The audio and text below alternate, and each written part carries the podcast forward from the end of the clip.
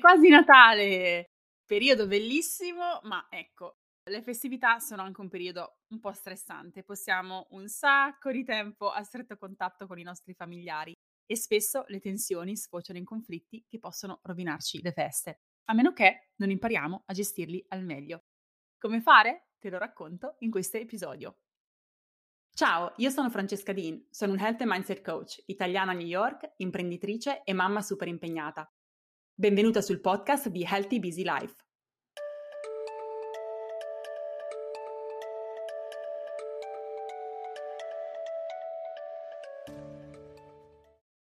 Conflitti. Che potere hanno di ribaltarci le giornate, a volte le settimane, e a volte dissolgono il nostro focus dai nostri obiettivi e non ci permettono di fare progressi. I conflitti mettono in discussione chi siamo, ci possono prosciugare emotivamente, ci possono far perdere fiducia in noi stesse quando non gestiti adeguatamente ci portano un insieme di emozioni, dalla rabbia ai sensi di colpa, dalla frustrazione al senso di inadeguatezza, che possono veramente essere una distrazione costante nelle nostre giornate e arrivare anche ad immobilizzarci. Partiamo da un presupposto. Non tutti i conflitti valgono la pena di essere affrontati.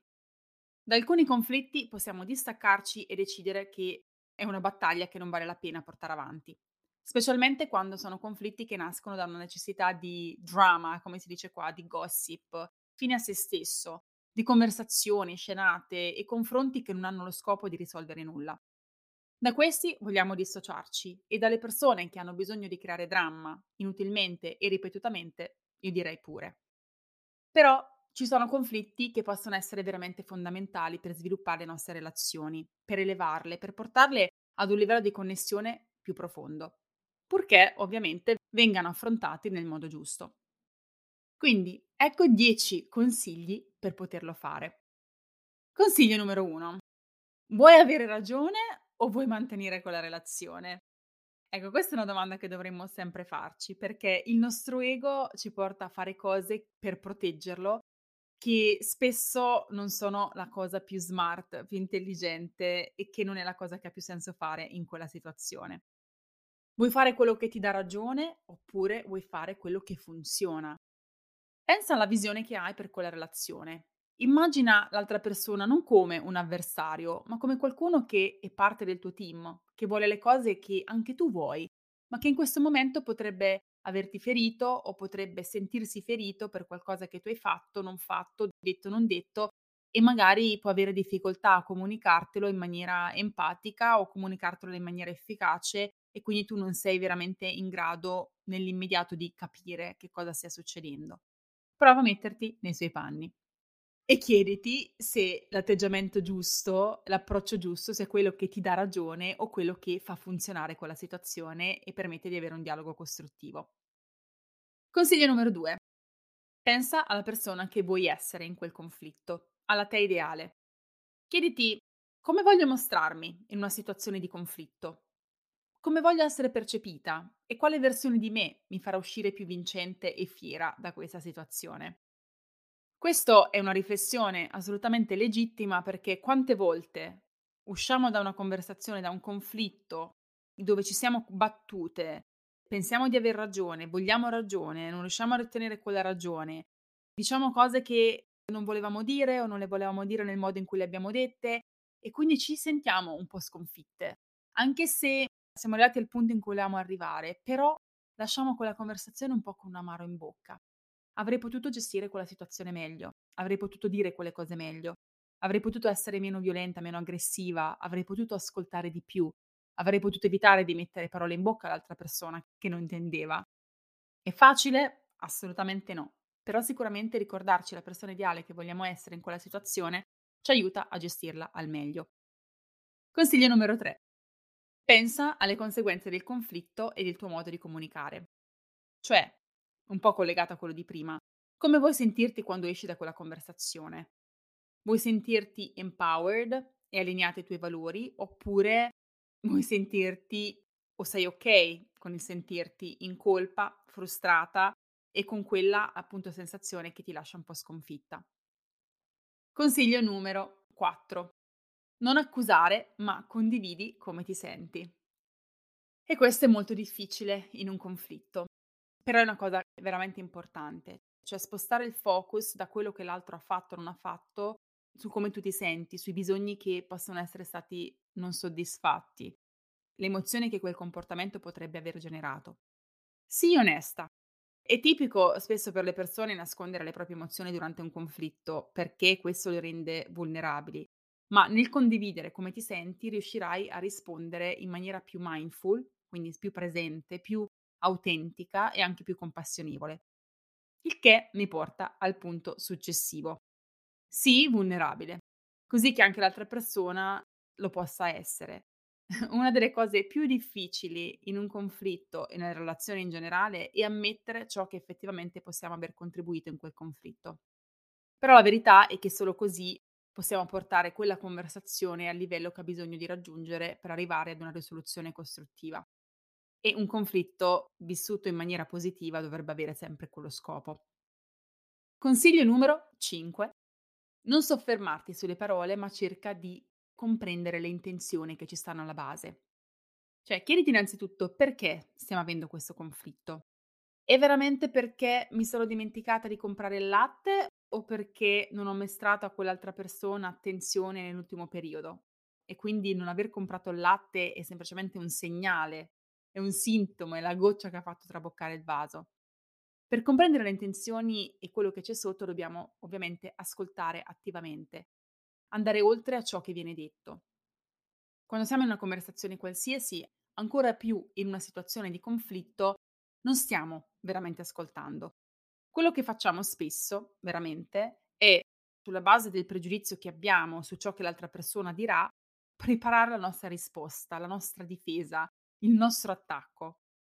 Non stiamo veramente ascoltando quello che viene detto, non riusciamo a comprenderne le intenzioni vere, il bisogno insoddisfatto che muove quella che potrebbe essere percepita come un'accusa, perché magari quella persona effettivamente non ha saputo comunicarlo in maniera empatica, non ci fermiamo a capire ma che cosa mi sta veramente dicendo questa persona.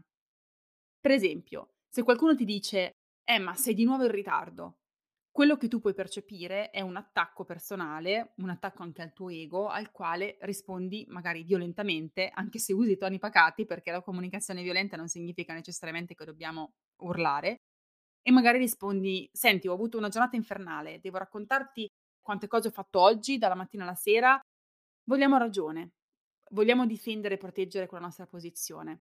Ma in realtà dietro quel sei di nuovo in ritardo c'è un non ti sei preoccupato di me, non ti sei preoccupato del fatto che potessi avere bisogno di te. Non mi sento capito e ascoltata nei miei bisogni. Quindi se vediamo le cose in questo modo, la nostra risposta sarebbe diversa. Sarebbe hai ragione, mi dispiace. Punto. Cioè, se qualcuno ti dice sei di nuovo in ritardo, la risposta sarebbe hai ragione, mi dispiace. Punto. Senza aggiungere altro. Senza aggiungere ma. Fai sentire quella persona ascoltata, che quello di cui quella persona ha bisogno. Non ti preoccupare di avere ragione, perché quello non funziona. Consiglio numero 6. Sii tu il cambiamento. So che non è facile avere una conversazione empatica con qualcuno che ti sta attaccando e che non sta a sua volta usando una comunicazione empatica. Infatti, anche io quando provo a utilizzarla, tante volte quando non ho la risposta giusta dall'altra parte, l'approccio giusto dall'altra parte, faccio veramente fatica al punto che a volte devo dissociarmi da quella situazione. Ma se tu lo sai, anche perché sei qui ad ascoltarmi, che puoi essere tu la guida, puoi essere tu l'esempio, puoi essere tu il cambiamento e puoi tu mostrare in quella relazione un nuovo modo di approcciare il conflitto. E magari ti dirai, eh ma perché sempre io? Perché sei quello che funziona e sei intelligente da un punto di vista emotivo abbastanza da voler fare quello che funziona.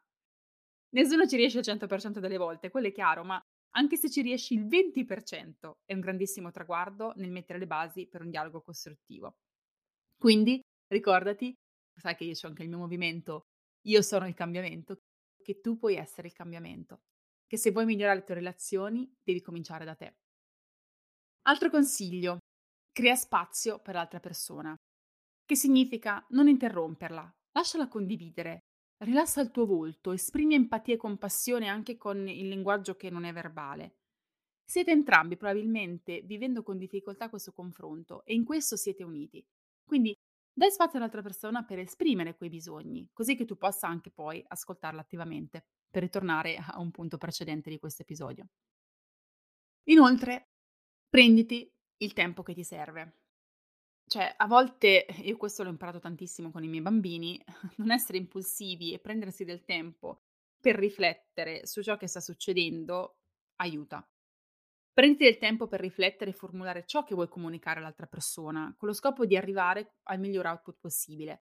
E se il conflitto è iniziato dall'altra persona, non ti sentire in obbligo di rispondere e difenderti subito.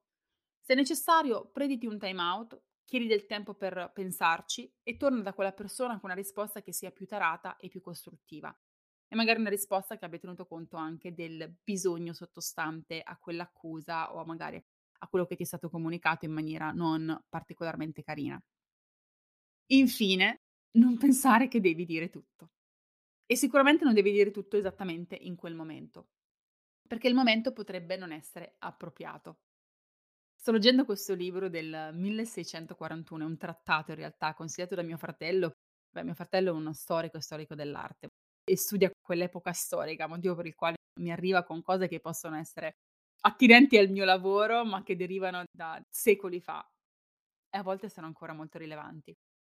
Il libro si chiama Della dissimulazione onesta ed è di questo signore chiamato Torquato Accetto, che praticamente dice, tra le varie cose, ho dovuto interpretare l'italiano antico, che la virtù spesso sta nel non dover necessariamente dire tutto, nel dover mostrare tutto, ma di dissimulare in maniera onesta, che non significa ingannare l'altro, assolutamente no, ma significa lasciare un attimo alcune informazioni o alcune cose non dette in quel momento, anche perché l'altra persona in quel momento potrebbe non essere in grado di percepire e di veramente ascoltare attivamente quello che gli stai dicendo. Potrebbe essere in un momento del suo percorso in cui quello che tu gli stai dicendo può solamente essere controproducente. E quindi di trovare, tu che hai maggiore magari sensibilità e conosci quella persona e sai quello che può recepire e quello che non può recepire, magari è una questione di condividere le cose che sono utili ai fini di quella conversazione per renderla costruttiva. So che non è facile perché questo significa che dobbiamo controllare la nostra rabbia, la nostra frustrazione. Tante volte sono così tante le cose che vogliamo dire e vomitare in faccia quella persona perché siamo arrabbiate, perché pensiamo che sia ingiusto il modo in cui veniamo trattate, il modo in cui ehm, ci siamo comportate, che fondamentalmente giochiamo lo stesso gioco. Allora, io non sono per tollerare persone che non mi trattano bene e sicuramente questo è un confine importante che sto imparando a mettere negli altri quando questo succede. Nella serie capisco da dove vieni, ma per me non è accettabile che tu mi tratti in questo modo. Quando sei pronto ad avere una conversazione con toni diversi, in maniera costruttiva, io ci sono. Questo è intanto il primo punto ma in generale è anche il trovare il momento giusto per condividere, per dire quello che c'è bisogno da dire a quella persona, specialmente se è una relazione continuativa e specialmente se è una persona, magari una relazione di coppia in cui stai cercando di costruire qualcosa, ma anche con i familiari, in cui hai un progetto in ogni caso che porti avanti e una solo relazione che vuoi tenere nella tua vita, è spesso importante, diciamo, dire le cose giuste al momento giusto. Quindi a volte è meglio, come dire, tagliarsi la lingua in quel momento per poi dire quello che dobbiamo dire nel modo giusto al momento giusto. Dunque, questa lista non ha la pretesa di essere esaustiva e la cosa più importante da sapere è che per gestire al meglio i conflitti delle nostre relazioni non possiamo che partire dal lavoro su noi stesse. Questo per me è il concetto più importante di tutto questo. Tutto quello che vi ho raccontato in questo episodio è il frutto di un percorso che ti porti ad essere una persona che sa chi è, che conosce i propri valori, che sa come vuole mostrarsi al mondo in ogni circostanza, quindi anche nei conflitti, che sa come gestire e regolare le proprie emozioni e intenzione di migliorarsi costantemente. Quindi ti porgo qua una mano, un soccorso in aiuto, perché se vuoi essere quella persona e cominciare a lavorare su te stessa, ti invito ad unirti al mio percorso Academy, il mio percorso di crescita personale che ti accompagnerà anche con il supporto di una community fantastica, passo passo nella tua evoluzione verso la migliore e più elevata versione di te, che è già dentro di te ma aspetta solo di essere scoperta. La versione di te che è in grado di gestire questi conflitti con maestria, di portare avanti i propri obiettivi con equilibrio, vivere in maniera empatica e compassionevole ascoltare anche i bisogni degli altri, ma senza sacrificare i propri. Se vuoi saperne di più, vai sul link che trovi nella descrizione all'episodio e ovviamente io ti aspetto. Se hai domande eh, puoi scrivermi su Instagram oppure mandarmi un'email a franci-francescadin.com e troverai comunque tutte le informazioni sul sito. Spero che questo episodio ti sia servito, spero ovviamente che non ci siano conflitti in famiglia durante questo Natale, ma se ci fossero ricordati questi 10 tips. Noi ci sentiamo settimana prossima con un nuovo episodio di Happy Busy Life.